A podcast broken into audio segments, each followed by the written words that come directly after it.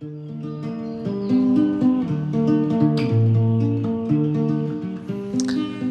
and welcome to yet another episode of the Car Park Convos podcast. Change starting with a conversation. This one was really special. It's not every day you get a politician on your podcast with so much experience. Chris Bowen, he's played many roles in Australian politics on the federal level. He's been a minister in a number of Labor governments, and currently he is the shadow minister for climate change and energy. Um, I sat down for a quick convo with Chris recently to talk about some of the big political questions that we're all facing in the lead up to this election, and to hear a little bit about his own journey um, with climate change and some of his ideas around climate action in Australia. Um, it's really not too much of a political conversation, which is probably what most people dread when they hear about interviews with politicians. So I found it thoroughly enjoyable and um, found Chris to be a really nice bloke and someone who loves a body surf. So there you go. Spoiler alert, done. Enjoy the podcast. Thanks a lot, Chris Bowen. Well, it's my great pleasure to welcome to the podcast Chris Bowen. Welcome, welcome. Where are you joining us from? Good morning, Josh. Uh, good to be here. I'm uh, I'm talking from my home, which is in Western Sydney. Okay, okay. And look, the way we kick things off with this podcast is, you know, we are about surfing and climate mm. climate action and having a car park convo. Um, where's your nearest beach? well, um, there isn't one near where I live. I live uh, west of Sydney, about an hour west of Sydney. So we've got the Prospect Reservoir, but not much good surfing there. Um, but we do have a place. I love the my favourite place is the New South Wales South Coast, and we've got mm. a place at Bawley Point. Ooh, um, nice. And there is a very famous surf break off Bawley Point you might be aware of called the Guillotines. Yeah, very, very um, familiar.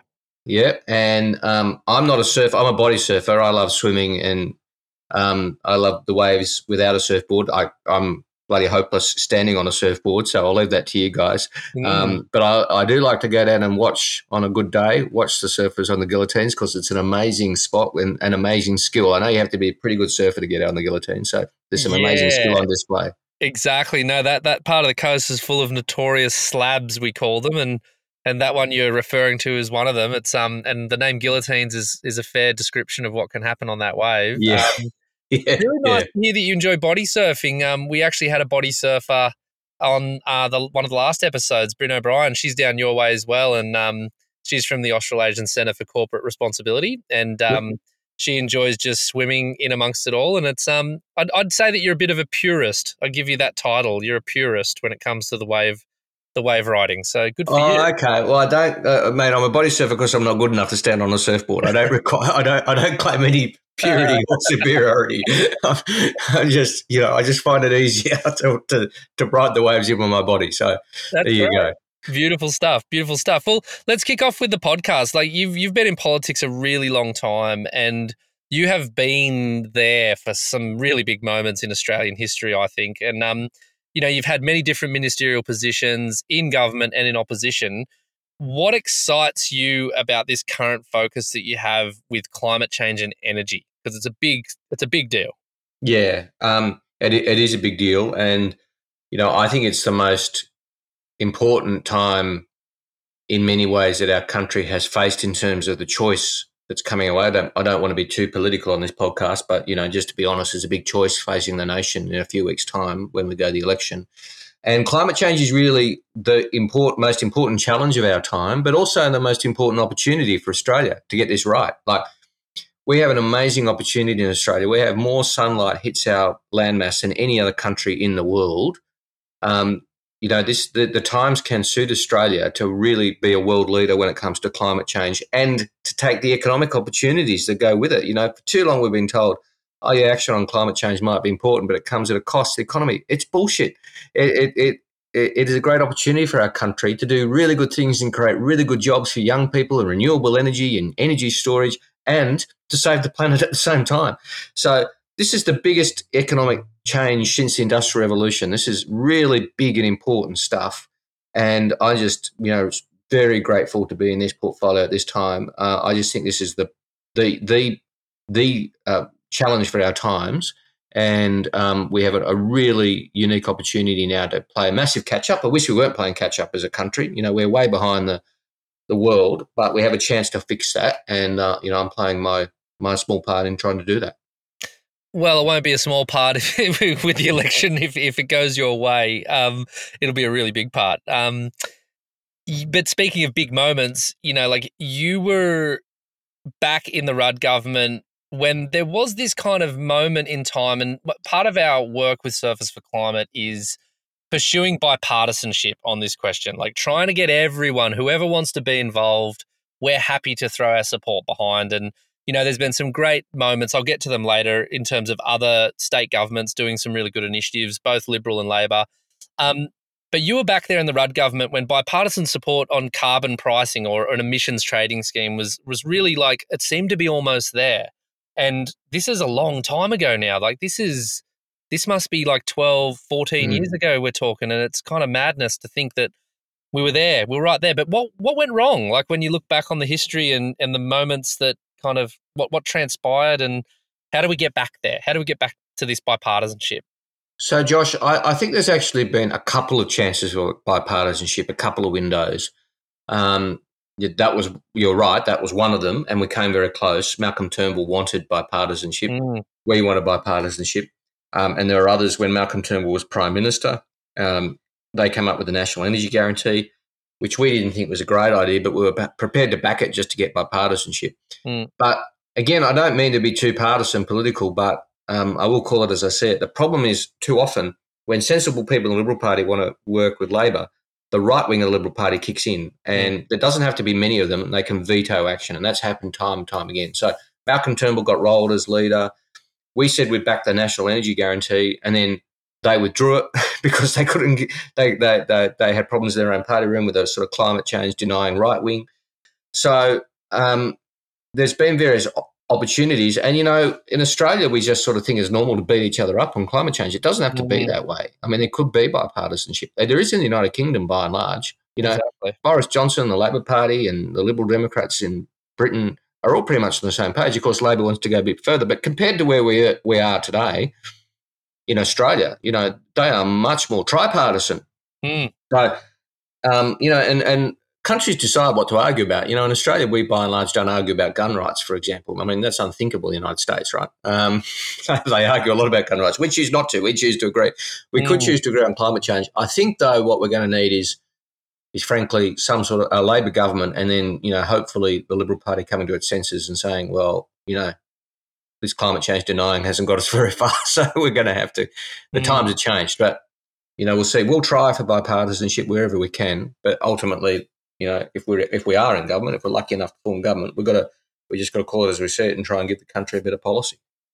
Yeah, yeah. And I mean, like speaking of this kind of opportunity of bipartisanship, like, yeah, there there are glimmers of hope that, like, I feel like it's people don't realize that in politics. I think that there are many moments of bipartisanship, and like the gun laws back when John Howard um, made those, you know, very controversial at the time, but no arguments across the party lines. Like everyone's like, yeah, great idea, let's get it done. You know, so there are these opportunities, and there are there are many examples of this throughout history where all sides of politics have agreed on something and just moved on, and it's just such a blissful moment, right? Because you stop talking about it. It's kind of like yeah.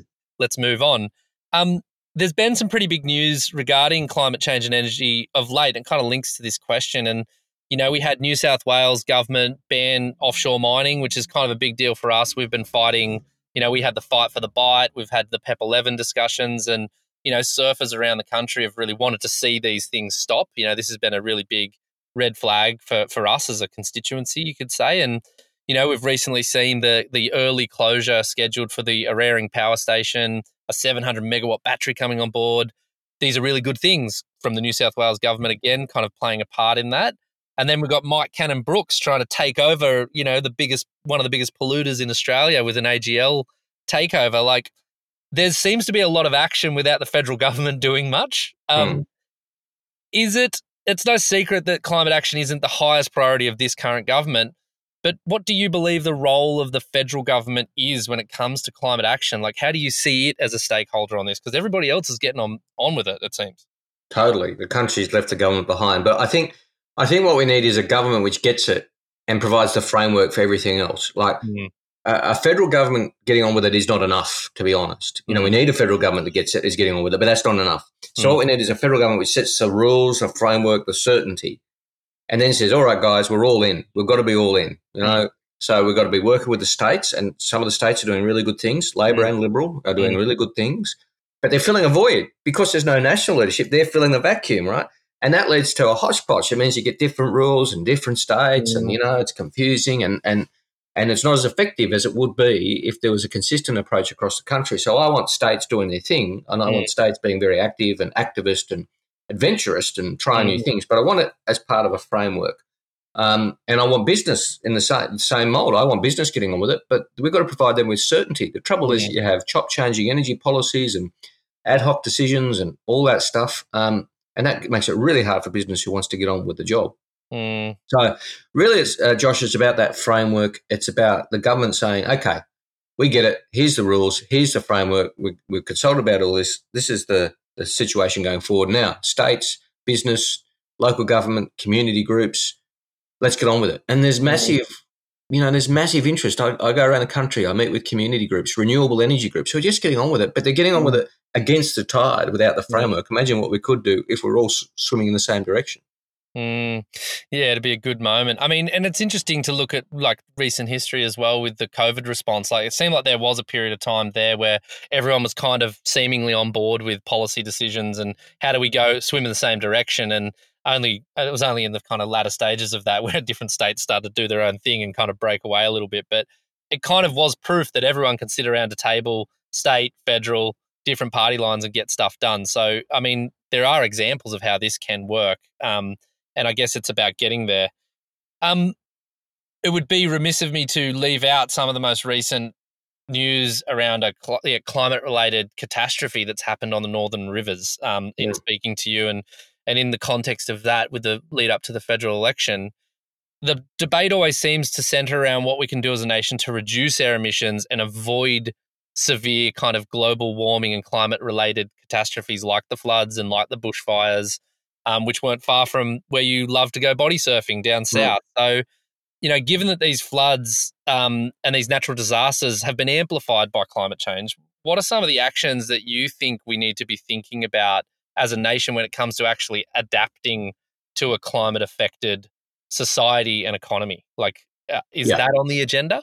It has to be, has to be, Josh, because you know, we climate change is no longer a forecast. It's no mm. longer a prediction. It's a live reality, mm. and we're all living it every day with huge risks. So, you know, these floods, people are calling them once in a hundred, once in five hundred years, or once in a thousand. That's all. That's all nonsense.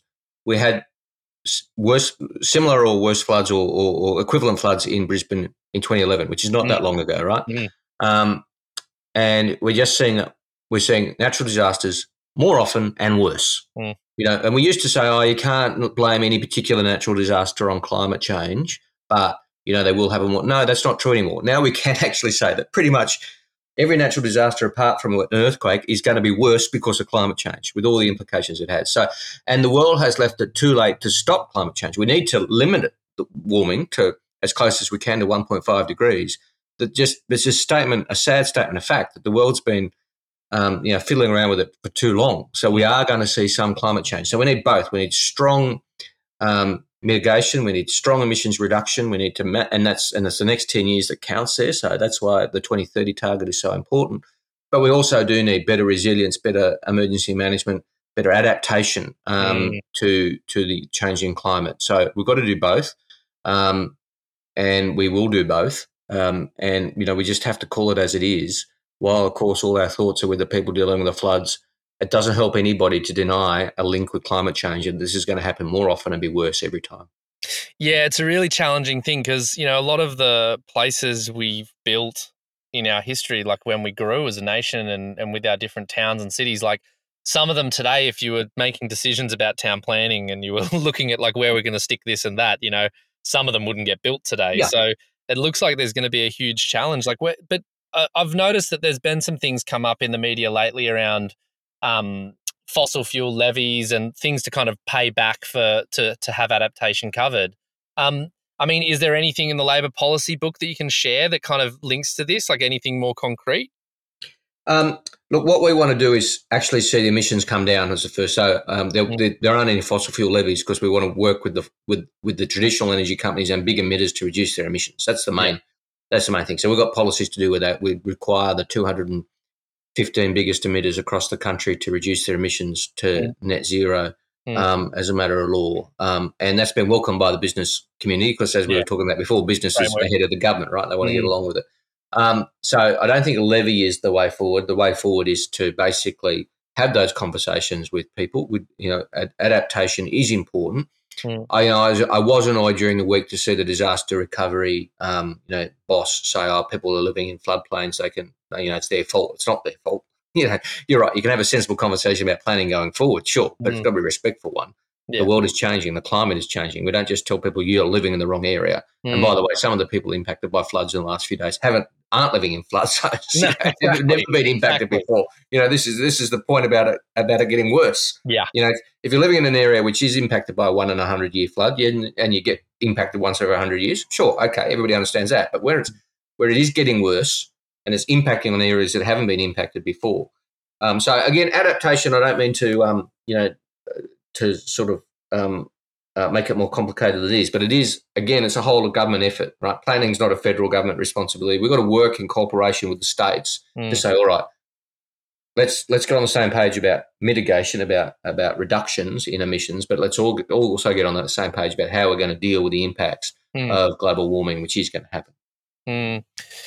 You mentioned earlier in the chat that you know, like there was you mentioned the UK as a place that has like tripartisan kind of support for climate policy, and um, you know, we we've rec- we we all know that we're not a leader. It's just not even it's not even worth stating. That it's a fact that doesn't need Hmm. statement. Um, but looking around at other nations, you know, which countries for you in your kind of focus area now, which countries are getting it right, and what are some of the more interesting policies that you've come across from overseas that are worthwhile for us to consider as Aussies and, and how we kind of move forward together? Well, I, I, I think when you look around the world, um, United States is back in the game. You know, um, since 2020, that's great to see. That's and they're you know that's absolutely important. And the United States is is leading, so Mm. they've got now 50% emissions reduction target. And look, there's stuff that Biden hasn't got through the Congress he wants to, but at least they're trying. You know, at least they're back in the game. But I think the United Kingdom, we talk, we talked about it a few times, is probably um, one where we should be looking at the most. They've got a 68% emissions reduction target between now and 2030. But perhaps even more importantly, they were the first country in the world to legislate um, their their targets in a good way and in a tripartisan way. Again, it sort of Mm. just sailed through the House of Commons, um, and you know even even the United Kingdom. And I think you know I'm not one to sort of praise Margaret Thatcher all that much, but you know she was a scientist who got and understood climate change. Mm. And so she, as a conservative, actually was the first conservative leader in the world. Mm. Basically, said the climate's going to change and we should do something about it. Way back, you know, before it was a big thing. So Mm. credit where it's due. We've got a political party with one of their most revered and respected leaders who was a scientist who said, "No, this is real." She Mm. was, you know, wrong on many things, but she was right about climate change. and I think we're still there. There is that is still playing out. You know, forty years later, that that still has an impact. So, um, in the United Kingdom, um, you know, the the Labor Party again is calling for more, but they're calling for more from a very high base. You know, Mm. um, so uh, I think that's probably a country in the world which shows that it can be done. And you know, Alok Sharma, you might have seen him. He was the chair of the COP at Glasgow, and he got emotional towards the end. And Barnaby Joyce had to go at him for getting emotional. I mean, get over yourself, Barnaby. This guy's a Mm. conservative MP, Tory, Mm. right? Who's put his life and soul and blood, sweat, and tears into getting a better action on climate change. You know, Mm. that shows what is possible, what is Mm. possible.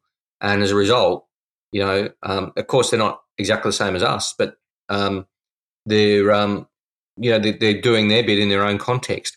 Mm. And look, around the world, you're right. Not only are we not a leader, we are so far behind. But what I want to do is bring us back to the pack. So our 43% emissions reduction target, for example, it's not the strongest in the world because again, we're starting in 2022. Mm. You know, for a 2030 target, that's very late, really, for Yeah. meaningful action to start. That's like walking out on the 15th over of a 50 overs test match and starting, you know, at zero and trying to catch up. Mm. But um, you know, you, Canada and they're a similar economy, a resources-based economy. They're at forty to forty-five, so we're in the pack with them. Mm. Um, better than South Korea at forty. Um, so back in the pack is where I want to get us, um, and you know, be a, a be um, respected around the world. And one of the things we've announced is that we will bid to host the Conference of the Parties, We'll bid to host the COP. Cool. We were, we were embarrassed at Glasgow, right? It was an, an international mm. embarrassment. I want to send the message to the world, hey, Australia's back. You know, not, and we are not only happy to participate strongly in COP, we want to host COP mm. to show how much we're back. That's great. That's great. Mm. It's really funny reflecting on the UK. I had the opportunity to live there for a little while. Like a lot of Aussies, you know, you go and do your two year working visa and you work in a pub and you get a bit fat and white, and then you come home and everyone asks you what happened and was it a good thing? And you go, yeah. How was the surfing? My liver's suffering and my surfing really declined. but um, one of the things I noticed in the UK, and maybe it's just an interesting kind of side note on it all, but they love their natural space. They like to go for walks in nature. Like they love to watch birds from a distance. Like there's all these little quirks and like this whole idea of stewardship for their mm. environment. I've always found the the the kind of British folk to be really they just love that nat- natural environment that they had on that island, you know. And I feel like with Australia, oftentimes I find that we're just in this battle with our nature natural space here. You know, it's this really threatening space, and it's um. I don't know whether there's something in that for us in how we all engage with climate action because we've just I feel like the countryside, you know, since colonization, it's always been trying to kill us. So it's kind of um, yeah. interesting. I wonder, Josh, if if we in Australia take it for granted, mm. right? And the United Kingdom is a lot smaller country with a lot more people, so they really have to protect mm. what natural space they have. So you're right. You know, yeah, rambling is a big thing in the UK. They call it rambling, which yeah. is walking through the countryside, right? Yeah. I guess we've got bushwalkers, right? But yeah. Yeah, rambling is really a thing in the UK, and they've got really strong protection laws to protect those corridors because they've got you know many more people than us crammed into a much smaller area, mm. so they can't take it for granted. Whereas we I, I, want, I worry that we live in the most beautiful country in the world with plenty of space for all of us, and we just, uh, ah, yeah, you know, She'll be right. She'll be right. Yeah. yeah, it's funny. It's funny. And it reminds me of the right to roam that they have up in exactly. Scandinavia, you know, like you got exactly. the right to camp anywhere for a night. And it's like, I lived in Scandinavia for a while. I was like, this is pretty cool. I get to pitch a tent here and then cruise. It's like, wow, this is one way to ensure that everyone respects nature. So it's a really interesting thing for us. I wonder if we can get some policies there so we can roam across the place and really enjoy it. Um, coming back home with what's happening on the ground here in Australia, like we're famous for being innovators. We've got all this kind of entrepreneurial zeal when it comes to certain things. Have you come across anything around, like in your work now with energy and looking at climate change? Like, is there anything that excites you locally in that kind of entrepreneurial space that you can speak to? Heaps heaps. Everywhere I go, I, I, I see something new and I see something really exciting. So, mm. you know, I was on the south coast of New South Wales yesterday. It wasn't wasn't swimming, unfortunately. I was working, um, but um, that would have been massive too. So don't worry about it. yeah, and brown. The water's brown at the moment with all of them. But um, um, uh, you know, there's a solar farm in Nowra which is community owned. Um, and run and is you know hugely successful. So it's not business; it's this community doing it, and they were mm oversubscribed in the first day they put it out saying we're doing yeah. a community owned solar farm who wants in? And they were oversubscribed on day one. You know also from the south coast um, a bit further down um, at glasgow there was an entrepreneurs award um, for the most innovative entrepreneur in climate change space an australian won it. And what she's doing is um, looking at i know carbon capture is controversial right but she's looking at, at carbon use. So taking carbon and using it in different ways and mm. putting it into concrete and making the concrete you know, um, a, a, carbon sink and arguably making it stronger concrete. You know, and mm-hmm. she mm. won the award for the best international uh, entrepreneur uh, in the climate change space. So there's lots to be excited about, you know, and we have a lot to be proud of. You know, mm. the the modern solar panel is an Australian invention. People, mm. a lot of people don't realise. Um, we effectively, we as a country, the ANU scientists and the University of New South Wales scientists, effectively have invented the modern solar panel. About more than 90% of the world's solar panels have got Australian technology in them.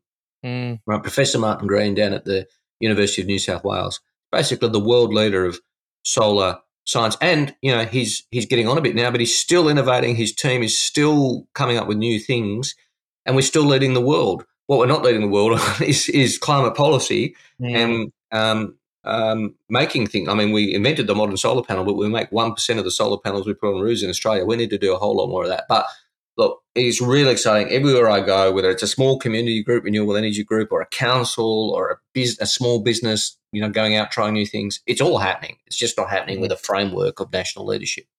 Mm. So there's hope. That's nice. There's hope, and that's Absolutely. a really nice thing to have in this whole discussion. Speaking of hope, you know, the the final word on this is, um, and I want to leave this final word with you. There's a lot of people in the community hurting and rebuilding after the bushfires. Still, like years ago now, they're still rebuilding from that, and they're still struggling.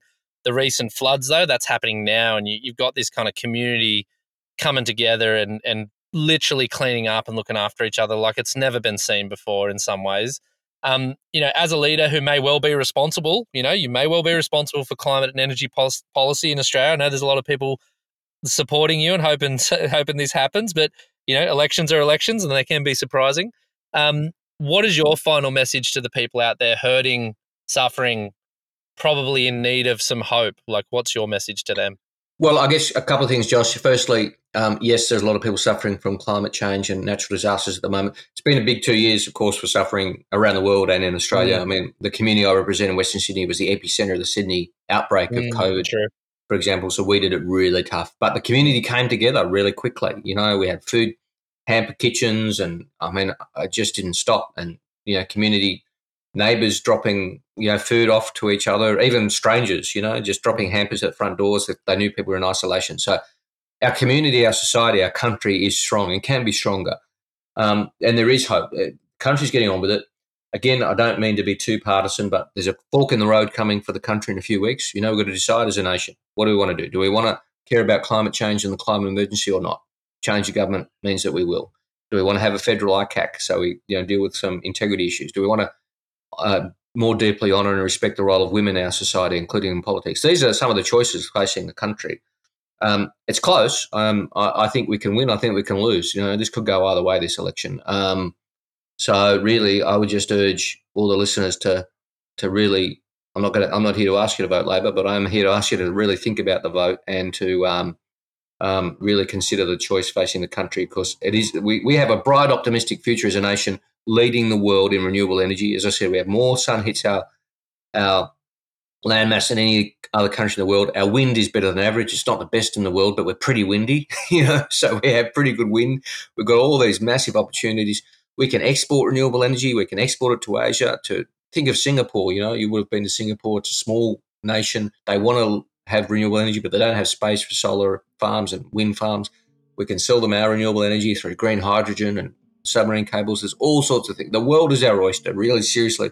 This can be Australia's really bright spot, our moment, um, if we take it. If we take it in May and we have a government which cares. And I'm just so pleased to be at the centre of it as, as the potential alternative climate minister.